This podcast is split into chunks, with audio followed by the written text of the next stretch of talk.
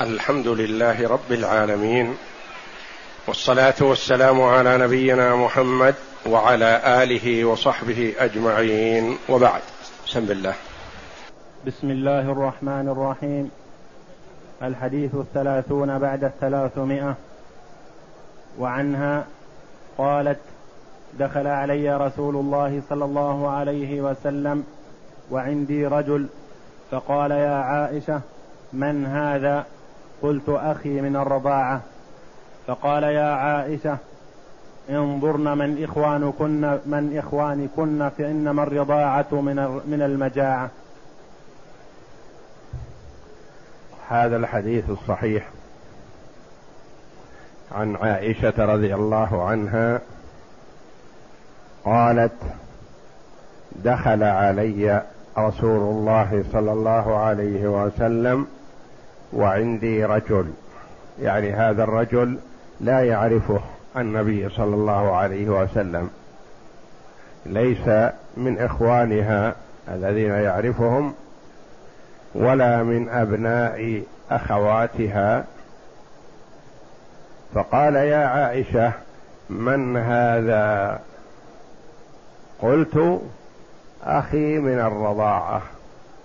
عرفت. من سؤال النبي صلى الله عليه وسلم أنه ما أراد أن تعرفه باسمه. ما قالت هذا فلان ابن فلان؟ وإنما عرفت من وجه النبي صلى الله عليه وسلم لأنه تغير وجهه. لما رأى رجلا لا يعرفه عند أهله استنكر هذا وظهر أثر هذا على وجهه من الغضب لأن الرجل يغار على أهله حتى وإن كان الأهل والزوجة محل الثقة ويوثق بهم لكن بطبيعة الحال الرجل يغار ويتأثر حتى يتأكد من هذا الرجل ما صلته بها. من هذا؟ قلت أخي من الرضاعة. هذا محرم لي. أخ لي من الرضاعة. وقد عرفت رضي الله عنها أن النبي صلى الله عليه وسلم قال يحرم من الرضاعة ما يحرم من النسب. فأرادت أن تزيل أثر غضب النبي وتأثره وظهور أثر الشيء على وجهه. فقال يا عائشة انظرن من إخوانكن. تأكدنا. ما يكفي أن يقال فلان أرضعته فلانة. لأنه قد يكون الرضاع غير موصل للتحريم. رضاع موصل للتحريم مثل النسب.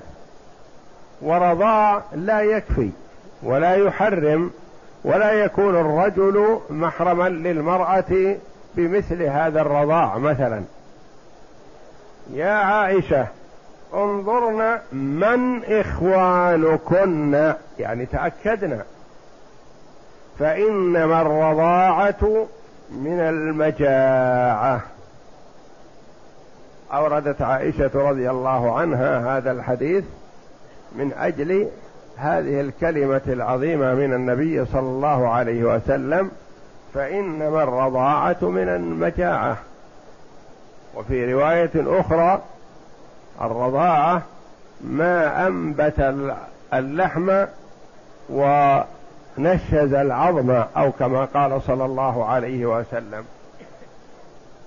يعني ما نفع في تغذية الرضيع.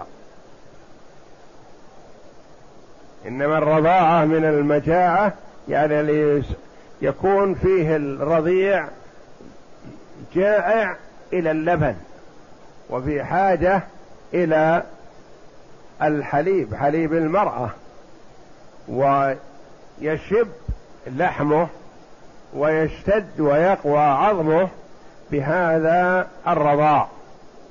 أما رضاع لا يؤثر على الرضيع كأن يكون رضاع في الكبر أو رضاع قليل ونحو ذلك فهذا ليس بمحرم. وسيأتينا إن شاء الله أقوال العلماء رحمهم الله في مدة الرضاعة المحرمة. هل يحرم رضاع الكبير أو لا؟ وكم الرضعات المحرمة؟ اقرأ.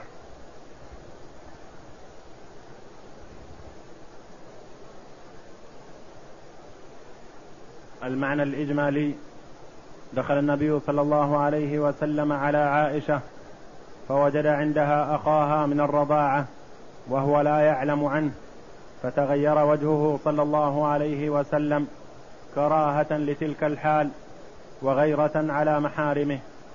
لأن أظهر التأثر وتغير الحال يظهر على وجهه صلى الله عليه وسلم من السرور أو عدمه. نعم. فعلمت السبب الذي غير وجهه فأخبرته أنه أخوها من الرضاعة. فقال يا عائشة انظرنا وينبغي للمرأة كذلك إذا رأت تأثرا من زوجها أن تنتبه لهذا. ولا تقول دعه يعني وتتركه ولا تبالي فيه. لا تحاول إيضاح الأمر ليزول هذا التأثر من وجهه. فلا تتركه على غضبه.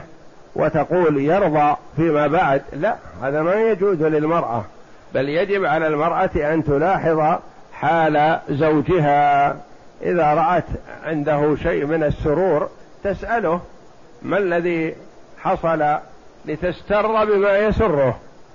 وإذا حصل عنده شيء من الكآبة أو التأثر أو الضجر تسأله.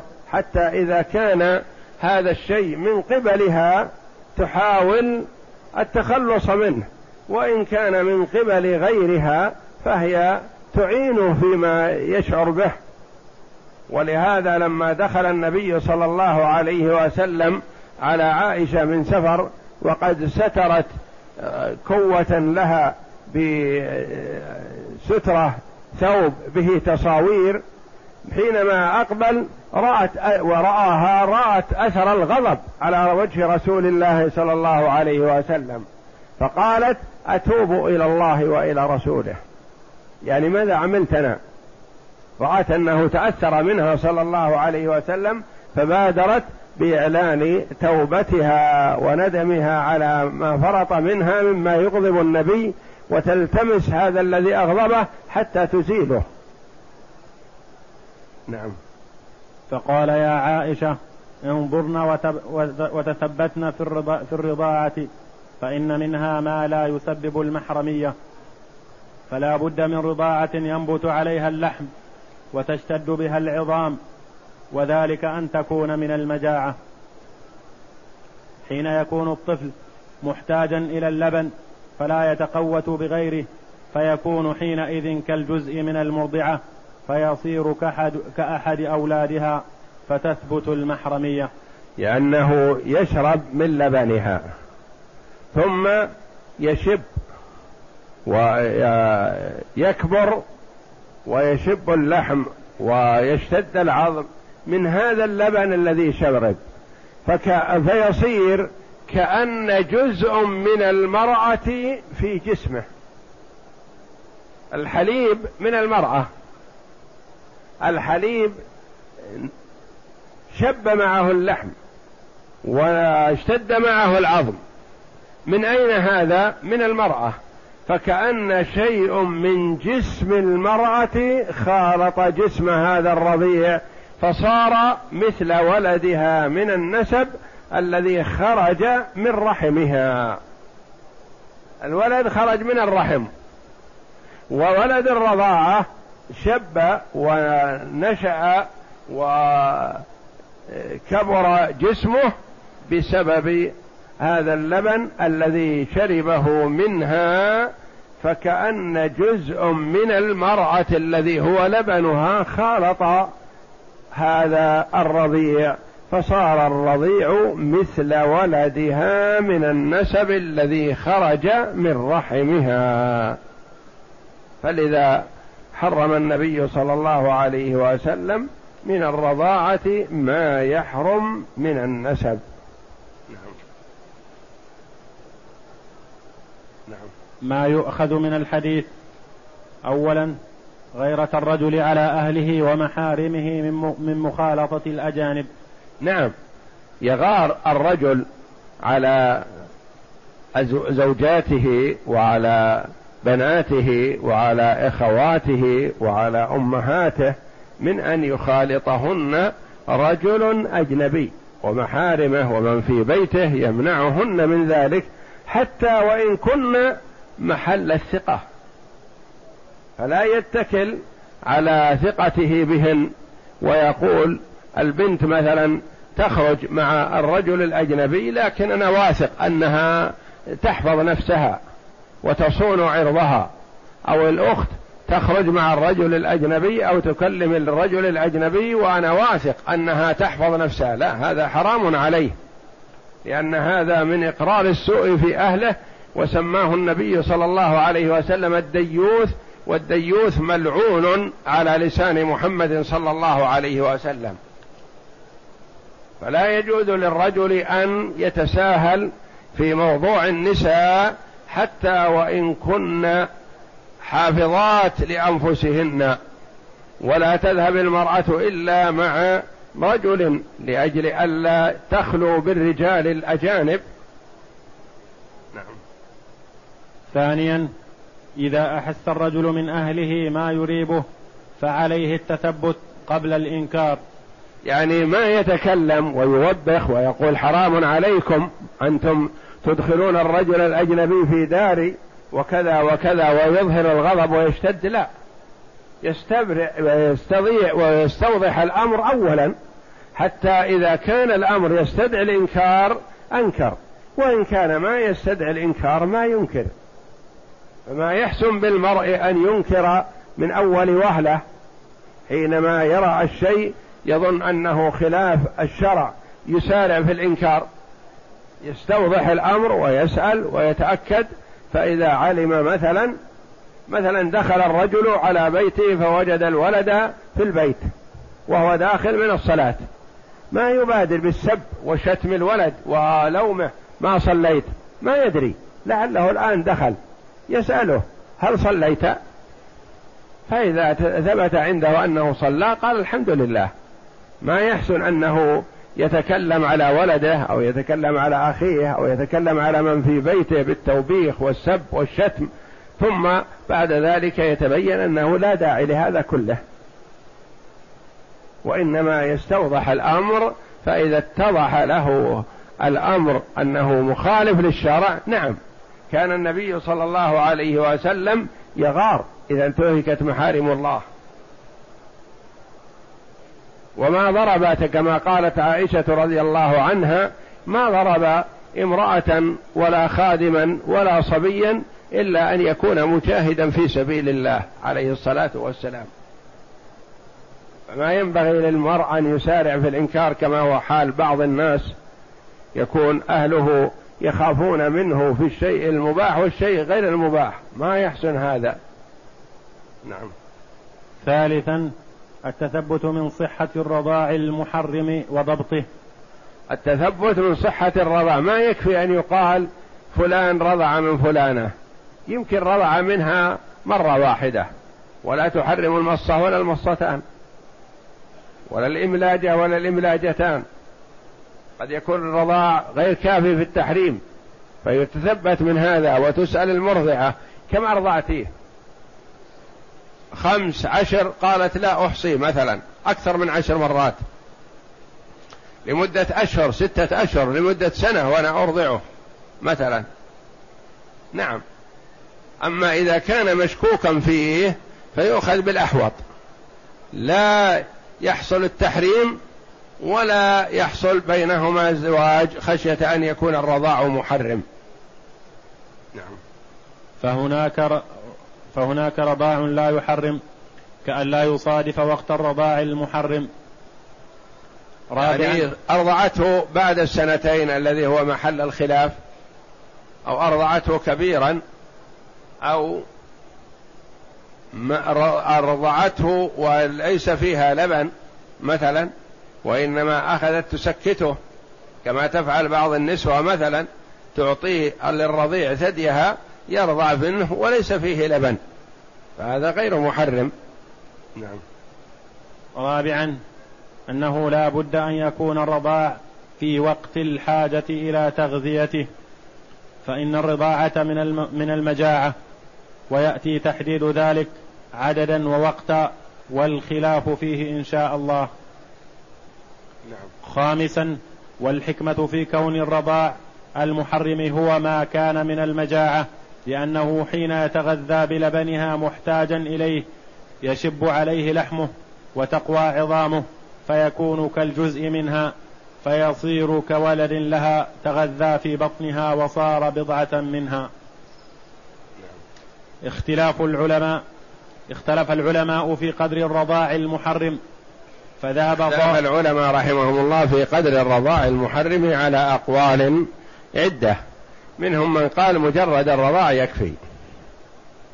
ومنهم من قال ثلاث رضعات والجمهور على أنه خمس رضعات نعم. اختلف العلماء في قدر الرضاع المحرم فذهب طائفة من السلف والخلف إلى أن قليل الرضاع وكثيره يحر يحرم.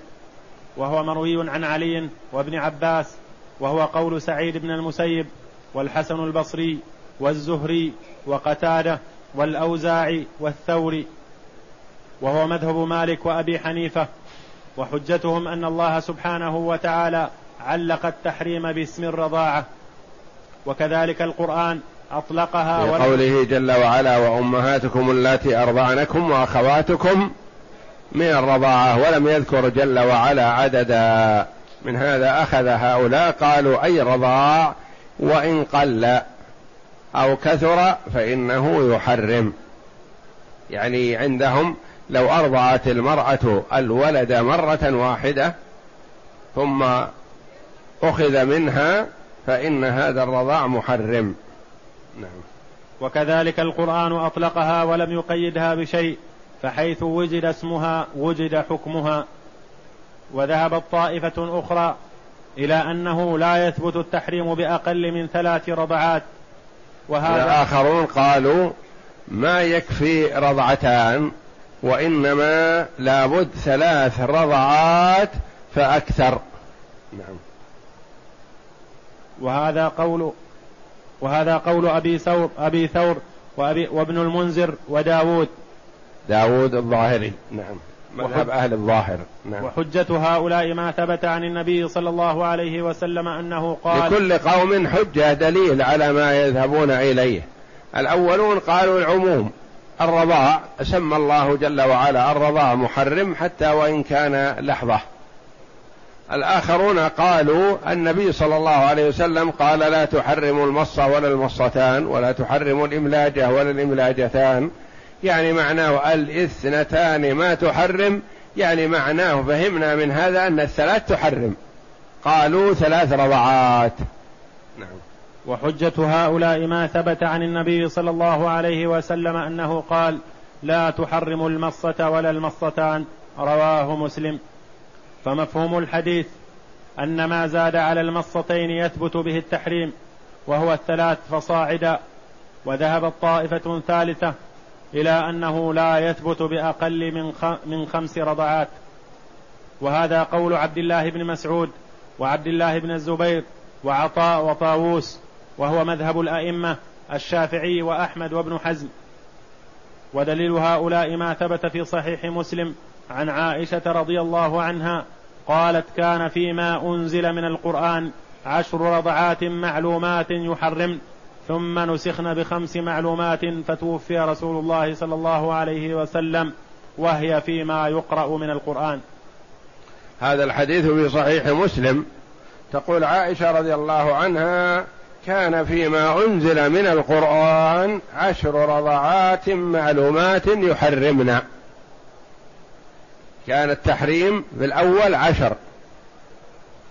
ثم نسخنا والله جل وعلا ينسخ ما شاء من كتابه كما هو موجود في القرآن منه ما هو منسوخ الحكم والتلاوة ومنه ما هو منسوخ الحكم فقط والتلاوة باقية ومنه ما هو منسوخ التلاوة والحكم باقي.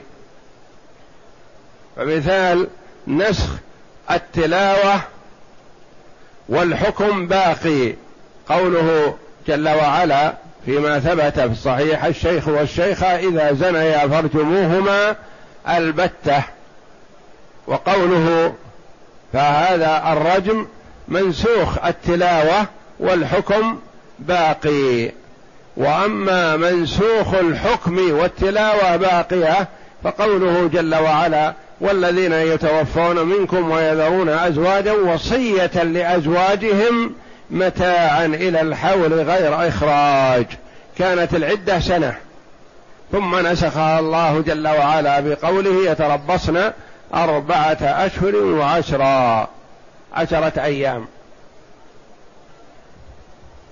فهذا منسوخ نسخ الحكم في الآية الأولى والتلاوة باقية في القرآن.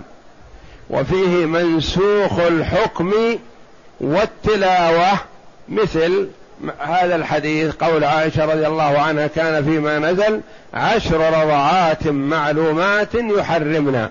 نسخن من القرآن ونسخ حكمهن. ثم نسخن بخمس معلومات فتوفي رسول الله صلى الله عليه وسلم والأمر ذا على ذلك. يعني توفي وحكم الخمس باقي ما جاء شيء ينسخه. نعم. وما جاء في صحيح مسلم أيضا من قصة سهلة زوجة أبي, حذ أبي حذيفة حينما قالت إنا كنا نرى سالما ولدا وكان يأوي معي ومع أبي حذيفة في بيت واحد ويرى ويراني. فضلا. ويراني فضلا. وقد أنزل الله فيهم ما قد علمت فكيف ترى فيه؟ هذه أبو حذيفة رحمه رضي الله عنه كان له مولى يعني مملوك فاعتقه. ف فكان يدعى سالم ابن أبي حذيفة. فأنزل الله جل وعلا ادعوهم لآبائهم وأقسطوا عند الله. وكان يدخل على امرأة أبي حذيفة كأنه ولدها. لأنه بالنسبة لسالم بالنسبة لأبي حذيفة كأنه أبوه وهذه كأنها أمه. ويخالطهم ويجلس معهم ويراها وهي متبذلة في بيتها ثياب البيت. فلما أنزل الله جل وعلا آية الحجاب وقال في الموالي هؤلاء ادعوهم لآبائهم وأقسطوا عند الله فإن لم تعلموا آباءهم فإخوانكم في الدين ومواليكم. الآيات جاءت سهلة رضي الله عنها هذه للنبي صلى الله عليه وسلم تسأله عن الحكم. سالم كأنه واحد من أولادها. ماذا تعمل؟ فقال لها النبي صلى الله عليه وسلم أرضعيه تحرمي عليه. نعم. فقال صلى الله عليه وسلم أرضعيه فأرضعته خمس رضعات فكان بمنزلة ولدها من الرضاعة. وأجابت هذه الطائفة عن أدلة الطائفتين الأوليين فقالت وأما ما وأما من يرون أن قليله وكثيره يحرم فجوابهم الحديث الصحيح المتقدم لا تحرم المصة ولا المصتان. يعني الله جل وعلا ذكر الرضاعة في القرآن مجملة لكن بين الرسول عليه الصلاة والسلام العدد في قوله لا تحرم المصة ولا المصتان. والآيات القرآنية تأتي في بيان الصلاة مجملة في بيان الزكاة مجملة والرسول يبينها. فنعرف العدد المحرم من الرضاع بسنة رسول الله صلى الله عليه وسلم. نعم. وأما جواب أصحاب الثلاث فهو أن دليلهم مفهوم والمنطوق مقدم عليه والعمل بأحاديث الرضعات الخمس إعمال للأحاديث. دليلهم مفهوم. وحديث عائشة منطوق. إيش معنى هذا؟ دليلهم قوله لا تحرم المصة ولا المصتان. هذا ما هو دليل لهم. ظاهر الحديث ليس بدليل لهم. وإنما يقولون نفهم من كون المصة والمصتان لا تحرم. ما الذي يفهم من هذا؟ أن الثلاث تحرم. دليلهم مفهوم. وحديث عائشة كان فيما أنزل خمس عشر رضعات معلومات يحرمن فنسخن بخمس رضعات ففهم أن المحرم في حديث عائشة خمس وليس ثلاث. والمنطوق منطوق الحديث مقدم على المفهوم الذي يفهم من حديث آخر. فائدة ما هي الرضعة التي يحصل بها العدد وما مقدارها؟ هل لها مقدار؟ بقدر الفنجال بقدر أكثر برضاعة ثلاث دقائق أقل أكثر. ما هي الرضعة المحرمة؟ هذا محل خلاف العلماء رحمهم الله. نعم. الشارع ذكر الرضعة وأطلقها إلى ما يعرفه الناس ويعدونه رضعة والرضعة معناها المرة من الرضعات كالأكلة من الأكلات والشربة من الشرب من الشربات. يعني ما يسمى رضعة. لو أنه مص الثدي ثم أخذ منه بسرعة هل تسمى هذه رضعة؟ هل يقال فلانة أرضعت فلان مثلا وأشبعته تغذى من لبنها؟ لا هذه ما تسمى رضعة. نعم. والناس لا يعدون الأكلة إلا الوجبة التامة سواء تخللها قيام أو اشتغال يسير أو قطع أو قطعها أو قطعها لعارض. ثم رجع إليها لأنه لا يكملها فهكذا الرضعة. فالصحيح أنها لا لا تحسب رضعة إلا ما رضعه الصبي ثم تركه لغير عارض ولا شاغل بل عن طيب نفس وري. وهو مذهب الشافعي. بدون تحديد يعني للزمن يعني أنه يرضع حتى يطلق الثدي هو من نفسه. إذا أطلقه اعتبرناها رضعة. وإلا قد تتحيل المرأة مثلا تمصه الثدي الأول مصة خفيفة ثم تنقله إلى الثدي الثاني تريد أن تكون رضعتين ثم تعيده إلى الأول فتكون ثلاث وهكذا يقول هذه ما تعتبر رضعات وإنما الرضعة في الحقيقة إذا مسك الرضيع الثدي ومصه وتركه بطيب خاطر منه اعتبرنا هذه رضعة. والأحسن في مثل هذا الاحتياط أن يتأكد معناه إذا حصل رضاع أن المرأة يحسن أن تكثر منه حتى يزول الشك باليقين. فلا ترضعه بحد الواجب خشية أن يتطرق الشك إلى أن ما الرضاع غير كافي. وهو مذهب الشافعي وهو الرواية الثانية عن الإمام أحمد ونصرها ابن القيم في الهدي. واختارها شيخنا عبد الرحمن السعدي.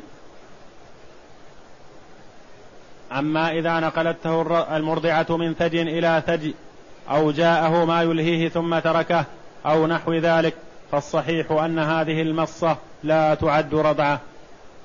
واختلف العلماء في وقت الرضاع الذي يتعلق به التحريم ولهم في ذلك أقوال. السابق في الخلاف في الرضعة. مقدارها هل لا بد لها من دقائق معدودة أو أن يكون حتى يترك الثدي من طيب خاطر من نفسه أو لا. والخلاف الآتي في زمن الرضاعة هل هو ما دون الحولين أو ما فوق إلى ما فوق الحولين إلى ثلاث سنين أو سنتين ونصف أو أن الرضاع المحرم حتى وإن كان كبيرا حتى وإن كان بالغا ورجلا إذا أرضعته المرأة حرمت عليه هذا محل خلاف العلماء رحمهم الله. نعم. ولهم في ذلك أقوال ولكن التي تصل تصلح للبحث والمناقشة. يعني الأقوال كثيرة لكن منها أربعة أقوال واضحة قوية نعم. ويستند إلى الأدلة أربعة مذاهب هي الأول أن الرضاع المعتبر هو ما كان في الحولين فقط. هذا الأول أنه ما كان في الحولين فقط. يعني إذا تم للطفل سنتين خلاص وإن رضع من امرأة فإن هذا الرضاع غير محرم. نعم. الثاني ما هو ما كان في الصغر ولم يقدروه بزمان. ما قدره بزمان يعني ما كان في الصغر مثل يعني يكون لو رضع بمدة سنتين ونصف لو رضع في حال عمره ثلاث سنوات قال ما دام في الصغر فالصغير يتغذى على اللبن. فإذا كان يتغذى على لبن المرأة سواء كم سنتين أو لم يكمل. نعم. الثالث أن الرضاع يحرم لو كان للكبير البالغ أو الشيخ. يعني حتى لو رضع ابن ستين سنة من امرأة أصبح ابنا لها. وقد تكون هي عمرها خمس عشرة سنة وعمره خمسون سنة مثلا. يرضع منها هذا القول. يكون ابنا لها وإن كان يكبرها بسنوات كثيرة. أن الرضاع يحرم ولو كان للكبير البالغ أو الشيخ. يعني تعدى سن البلوغ إلى الشيخوخة. نعم.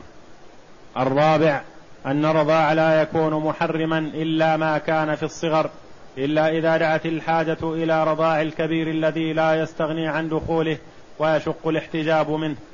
فهذا يبيح رضاع الكبير عند الحاجة والضرورة.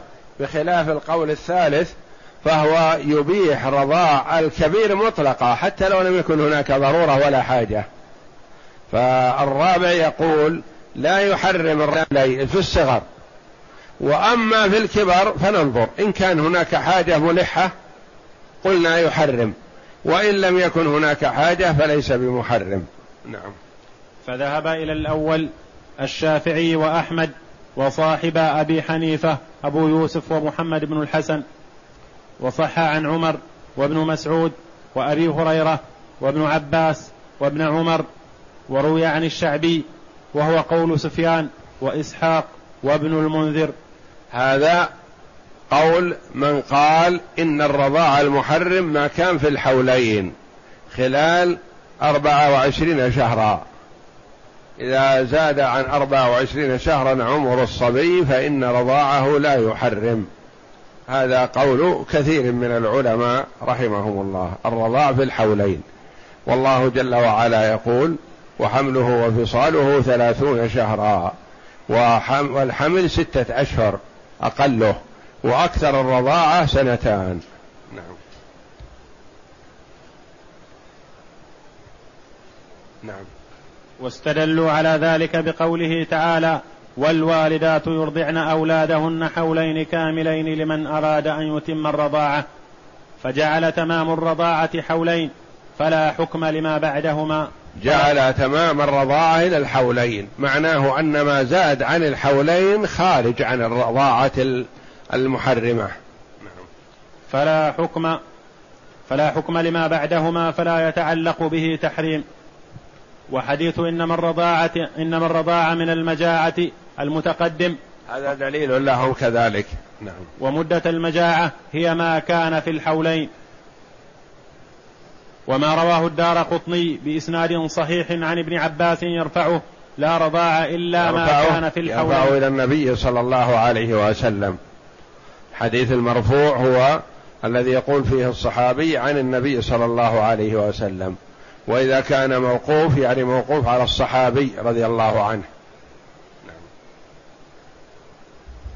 لا رضاعة وما روى الدار قطني بإسناد صحيح عن ابن عباس يرفعه لا رضاع إلا ما كان في الحولين. وفي سنن أبي داود من حديث ابن مسعود يرفعه لا يحرم من الرضاع إلا ما أنبت اللحم وأنشز العظم. ورضاع الكبير لا ينبت اللحم ولا ينشز العظم. يعني ما يؤثر على الكبير لو يشرب من لبن المرأة كؤوس كثيرة ما نفعته. نعم. وذهب إلى القول الثاني أزواج النبي صلى الله عليه وسلم خلا عائشة. أزواج النبي يقولون ما كان في الصغر ولم يقدروه بزمن حولين أو أقل أو أكثر. قالوا ما كان في الصغر فهو يحرم. وهذا قول أمهات المؤمنين سوى عائشة رضي الله عنها. عائشة رضي الله عنها سيأتي قولها. وروي عن ابن عمر وابن المسيب واختاره شيخ الإسلام ابن تيمية ودليل هؤلاء ما في الصحيحين أنه صلى الله عليه وسلم قال إنما الرضاعة من المجاعة. إنما الرضاعة من المجاعة ما حدده بالحولين. يعني لو رضع وهو ابن سنتين ونصف هذه يستفيد منه. رضع ابن ثلاث سنوات يستفيد. والرضاعة من المجاعة بدون تحديد لزمن معين يعني سنتين أو أكثر. فيقتضي عمومه أن ما دام الطفل غذاؤه اللبن أن ذلك الرضاع محرم وهو نظر جيد ومأخذه قوي. يعني ما دام الصبي الرضيع يتغذى باللبن حتى وإن كان ابن ثلاث سنوات كان يكون ضعيف البنية ولا يأكل الطعام مثلا يتغذى باللبن. أرضعته المرأة وهو ابن ثلاث سنوات رضاع ينفعه حينئذ يكون ابنا لها من الرضاعة حتى وإن تجاوز الحولين. وذهب إلى القول الثالث طائفة من السلف والخلف منهم عائشة. القول الثالث الذي يبيحون للكبير أن يرضع من المرأة حتى وإن كان أكبر منها سنا. ويكون ابنا لها من الرضاعة. وذهب إلى القول الثالث طائفة من السلف والخلف منهم عائشة ويروى عن علي وعروة وعطاء وقال به الليث بن سعد وداود وابن حزم ونصره في كتابه المحلى ورد حجج المخالفين. يعني أن الرضاع حتى وإن كان الرضاع الراضع كبيرا نعم وكانت عائشة إذا أحبت أن يدخل عليها أحد من الرجال أمرت أختها أم كلثوم أو بنات أخيها فأرض فأرضعنه. يعني يكون ابنا لأختها أو ابنا لأخيها من الرضاعة. لأنها ترى أن رضاع الكبير محرم حتى وإن تجاوز السنوات الأولى. نعم. ودليل هؤلاء ما صح عن النبي صلى الله عليه وسلم أن سهلة بنت سهيل كانت هذه زوجة أبي حذيفة رضي الله عنه. قالت يا رسول الله إن سالما مولى أبي حذيفة معنا في بيتنا وقد بلغ ما يبلغ الرجال فقال ارضعيه تحرمي عليه. فكانت بمنزلة ولدها من الرضاعة. فكان بمنزلة ولدها من الرضاعة رواه مسلم. وهذا حديث صحيح ليس في, ليس في ثبوته كلام. ولكن أصحاب القول, القول بالحولين يجيبون عنه بأحد جوابين. الأول أنه منسوخ ولكن دعوى النسخ تحتاج إلى معرفة التاريخ بين النصوص وليس هناك علم بالمتقدم منها والمتأخر. ولو كان منسوخا لقاله الذين يحاجون عائشة في هذه المسألة ويناظرونها من أزواج النبي صلى الله عليه وسلم وغيرهن. الجواب الثاني دعوى الخصوصية فيرون هذه رخصة خاصة لسالم وسهلة وليست لأحد غيرهما. وتخريج يعني هذا المسلك لهم الجمهور يقولون رضاع سالم هذا خصوصي له من أجل أبي حذيفة وامرأة أبي حذيفة وليس مباحا لكل أحد. وتخريج هذا المسلك لهم أنهم يقولون جاءت سهلة شاكية متحرجة من الإثم والضيق لما لما نزلت آية الحجاب فرخص لها النبي صلى الله عليه وسلم فكأنه استثناها عن عموم الحكم. قالوا ويتعين هذا المسلك وإلا لزمنا أحد مسلكين. إما نسخ هذا الحديث بالأحاديث الدالة على اعتبار الصغر في التحريم أو نسخها به. ولا يمكن هذا لأننا لا نعلم تاريخ السابق منها واللاحق وبهذا المسلك نتمكن من العمل بالأحاديث كلها فيكون هذا الحديث خاصا بسالم وسهلة وسائر الأحاديث لعامة الأمة. وذهب إلى القول الرابع وهو أن تأييد رضاع الكبير رخصة عامة لكل ما من هو في مثل حال سهلة. شيخ الإسلام ابن تيمية وجعله توسطا بين الأدلة وجمعها بينها وجمعا بينها حيث أن النسخ لا يمكن بين هذه النصوص لعدم العلم بالتاريخ والخصوصية لسالم تحت وحده لا لم تثبت فتكون خصوصية في مثل من هو في حال سالم وزوج أبي حذيفة حيث يشق الاحتجاب عنه ولا يستغنى عن دخوله والخلوة به. ورجح هذا المسلك ابن القيم في الهدي فقال وهذا أولى من النسخ ودعوى الخصوصية لشخص بعينه وأقرب إلى العمل بجميع الأحاديث من الجانبين وقواعد الشرع تشهد له والله الموفق. والله أعلم وصلى الله وسلم وبارك على عبده ورسول نبينا محمد وعلى آله وصحبه أجمعين.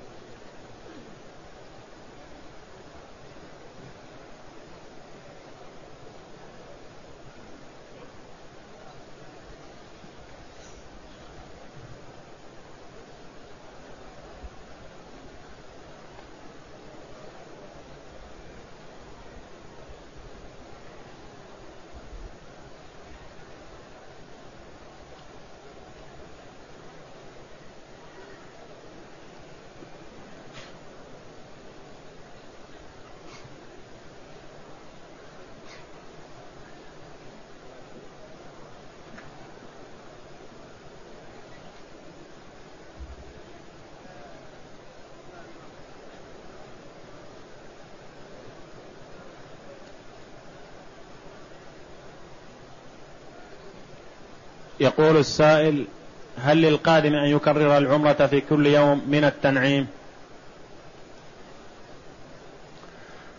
القادم إلى مكة بعمرة فإذا أداها يقتصر عليها ويكرر الطواف بالبيت شرفه الله كلما استطاع. ولا ينبغي له أن يخرج للإتيان بعمرة أخرى.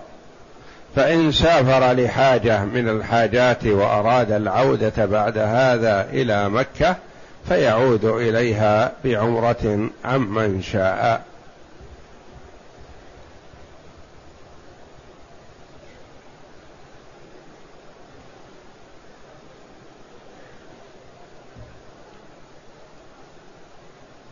يقول يقول السائل رجل مسلم يبيع الخنزير فأعطاني خمسمائة ريال هدية أثناء مجيئي لأداء العمرة فهل يجوز لي اقتناء هذا المبلغ لشراء أغراضي؟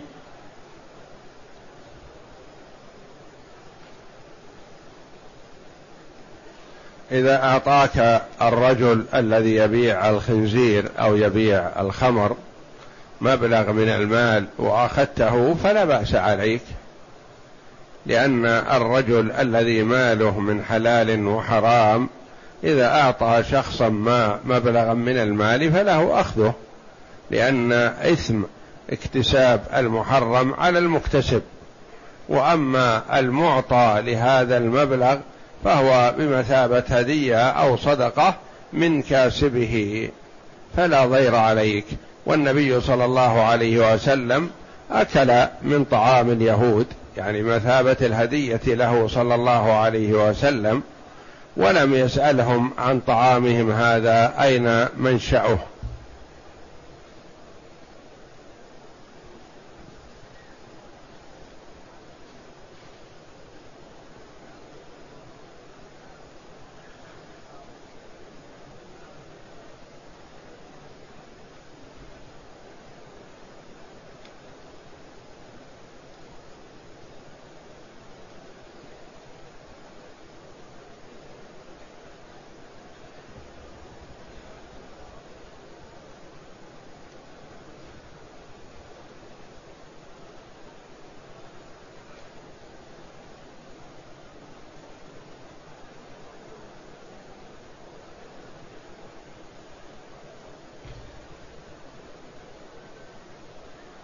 يقول بعد أداء مناسك العمرة لبست الثوب قبل الحلق جهلا مني. بذلك فما الحكم في ذلك؟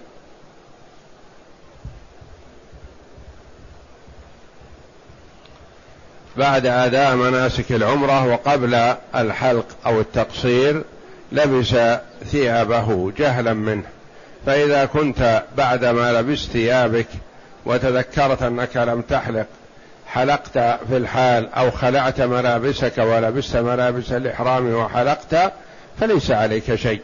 لأن لبسك لملابسك العادية قبل الحلق أو التقصير جهلا منك أو نسيانا لا يؤثر على نسكك والحمد لله.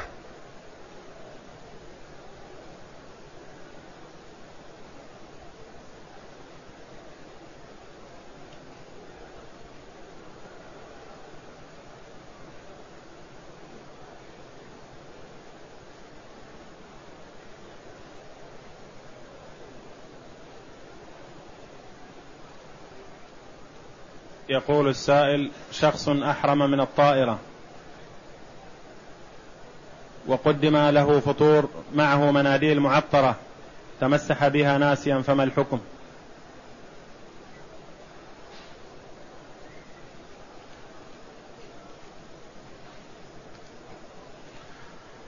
شخص أحرم وفي الطائرة قدم الفطور ومعه مناديل معطرة فتمسح بها جهلا منه ناسيا الحكم فلا بأس عليه لأن مس الطيب جهلا أو نسيانا لا يؤثر ولا فدية فيه. وإنما لا يجوز أن يتعمد الطيب أو يتعمد فعل المحظور. أما إذا نسي وغطى رأسه أو نسي وتطيب أو نسي ولبس سرواله أو نحو ذلك فإن هذا لا كفارة فيه مع النسيان يقول خادمة تريد الحج وهناك محتسبة ترغب أن أن تحججها على حسابها ولكن لا يوجد لها محرم فما الحكم؟ ما يجوز للمرأة أن تحج مسافة يعني أن تسافر سفر قصر بدون محرم أما إذا كان حجها من مكة فهو لا يستدعي المحرم وإنما لا يجوز لها الخلوة بالرجل الأجنبي. أما إذا لم يكن خلوة فلا بأس لأن الانتقال بين المشاعر المقدسة لا يعتبر سفرا. والمرأة خادمة أو غيرها إذا حجت بدون محرم فحجها صحيح إن شاء الله لكنها تأثم بالسفر بدون محرم. ما يقال الحج غير صحيح حجها صحيح لكن ما يجوز لها أن تسافر بدون محرم.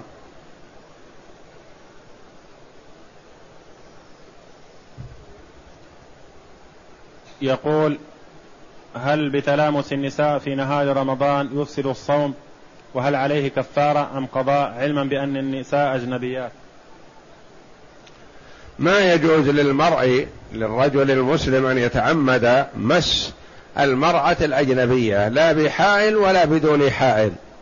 وإذا حصلت الملامسة بدون قصد وبدون تعمد فإن هذا لا يفطر الصائم ولا يؤثر على وضوئه والحمد لله ما دام ما حصل منه مذي.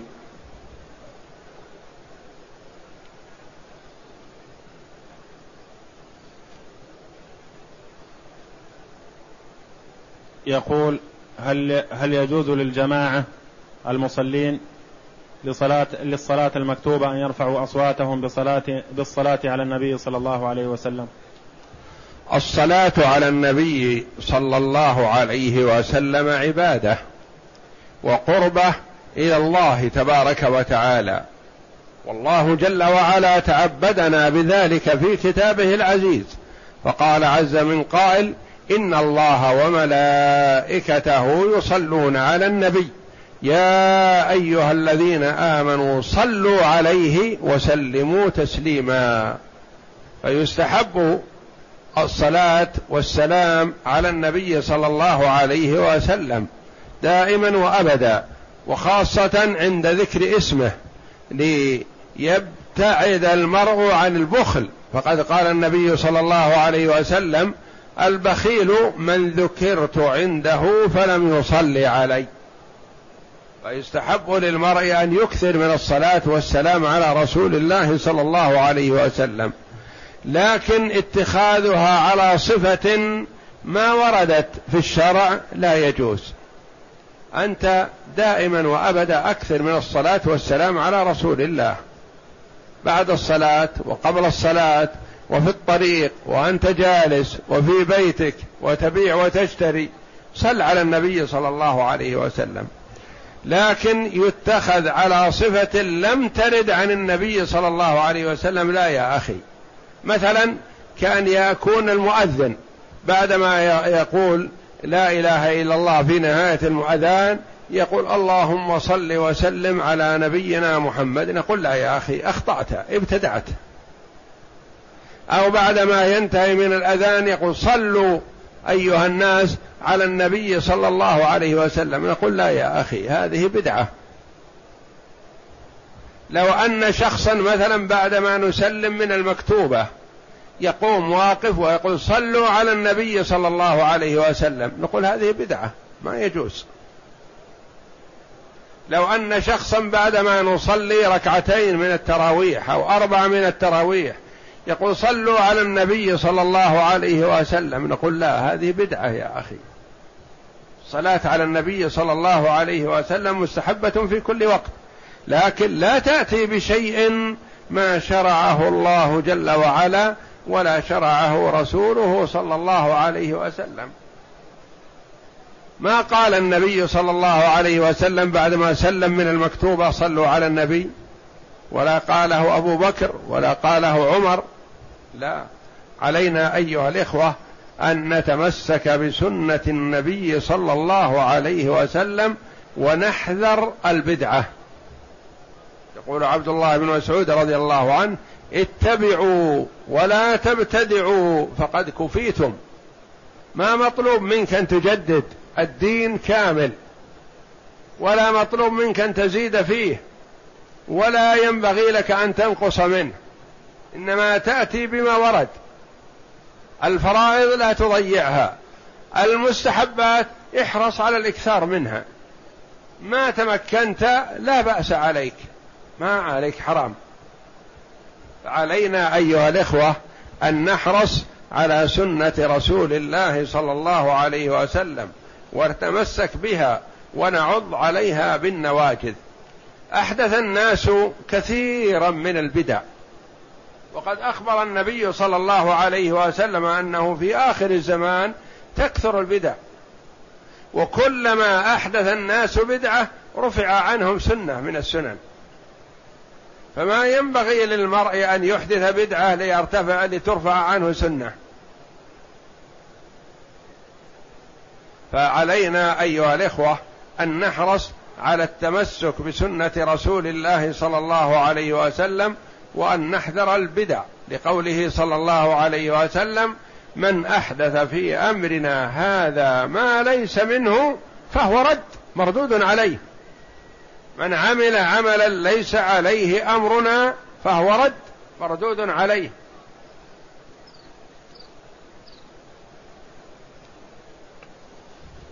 والله جل وعلا أمرنا بمتابعة النبي صلى الله عليه وسلم والأخذ بسنته في قوله تعالى وما آتاكم الرسول فخذوه وما نهاكم عنه فانتهوا.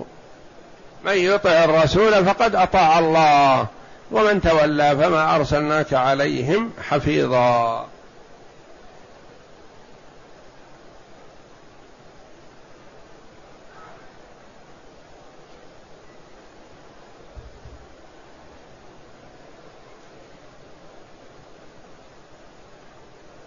يقول ما حكم من شرب الدخان وهو محرم؟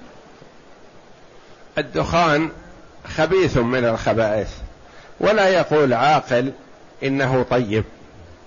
والله جل وعلا وصف نبينا محمدا صلى الله عليه وسلم بأنه يحل لنا الطيبات ويحرم علينا الخبائث. فكل خبيث أو ضار محرم. والطيب حلال. والدخان مؤثر على صحة الإنسان ومؤثر على نسله على ولده. وضرره عظيم وهو مهلك. فيجب على المسلم الحذر منه والتخلص منه إن كان واقع فيه.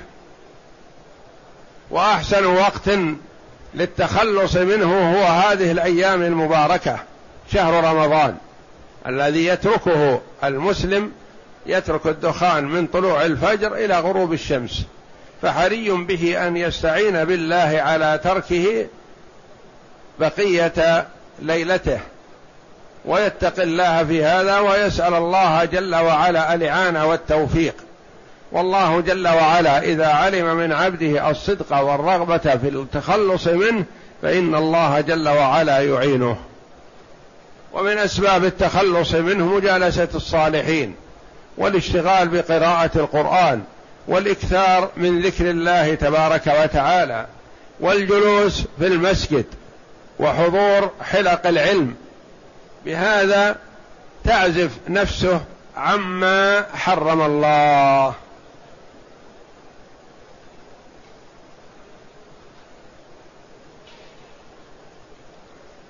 يقول ماذا تقول في العمرة من التنعيم؟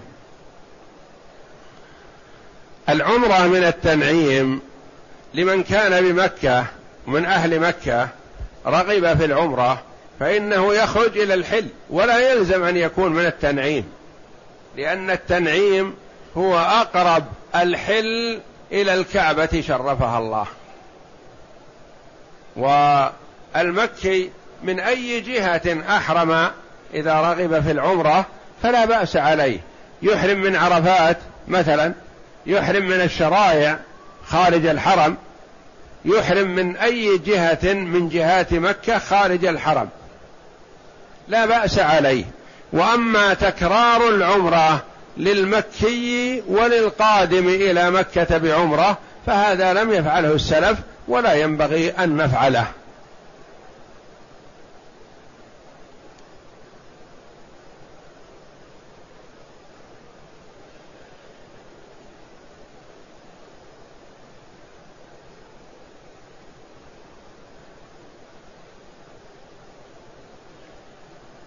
يسأل عن شد الرحال إلى المساجد الثلاثة. شد الرحال هل هو خاص بالرجال أو بالرجال والنساء؟ لا بل هو خاص بل هو بالرجال والنساء. فكما أن الرجل يستحب له أن يزور مكة للعمرة إذا كان أدى الواجب فكذلك المرأة. وكذلك الرجل إذا زار المسجد النبوي للصلاة فيه فكذلك المرأة. تزور المسجد النبوي للصلاة فيه. وكذلك زيارة المسجد الأقصى خلصه الله من أيدي اليهود. فشد الرحال للمساجد الثلاثة ليس خاصا بالرجال بل هو قربة وعبادة لله جل وعلا للرجال والنساء. والمرأة إذا زارت المسجد النبوي وصلت فيه ثم اقتصرت على الصلاة في بيتها فذلك خير لها لقوله صلى الله عليه وسلم لا تمنعوا إماء الله مساجد الله وبيوتهن خير لهن. يعني إذا أرادت الصلاة في المسجد الحرام ما ينبغي لوليها أن يمنعها. إذا كانت تخرج محتشمة ولا تظهر شيئا من محاسنها فلا يمنعها لكن لو صلت في بيتها فصلاتها في بيتها خير لها بتوجيه النبي صلى الله عليه وسلم. لا تمنعوا إماء الله مساجد الله وبيوتهن خير لهن في مكة في المدينة في كل مكان.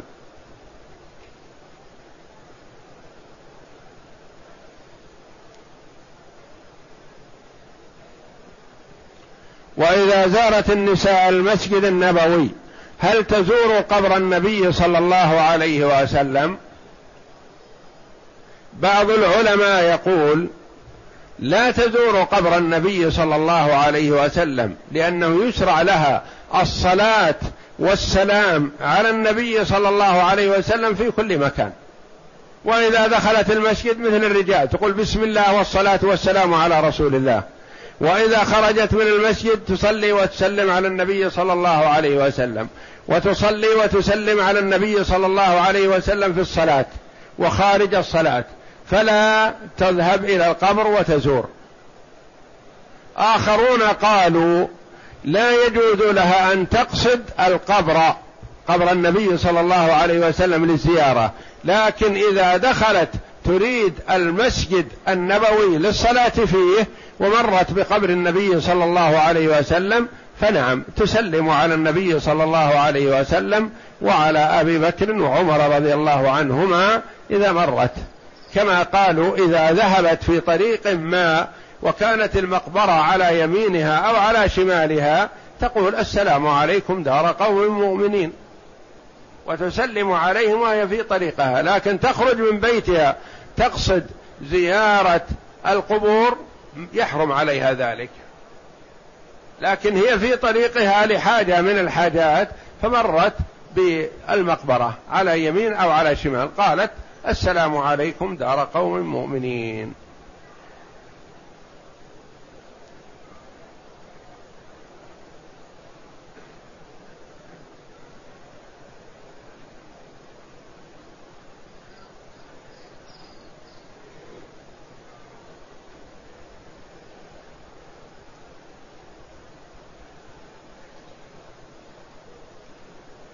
يقول هل يصح صلاة ركعتين بنية تحية المسجد أو سنة الطواف وركعتي الفجر أم يصلي لكل منها صلاة منفصلة؟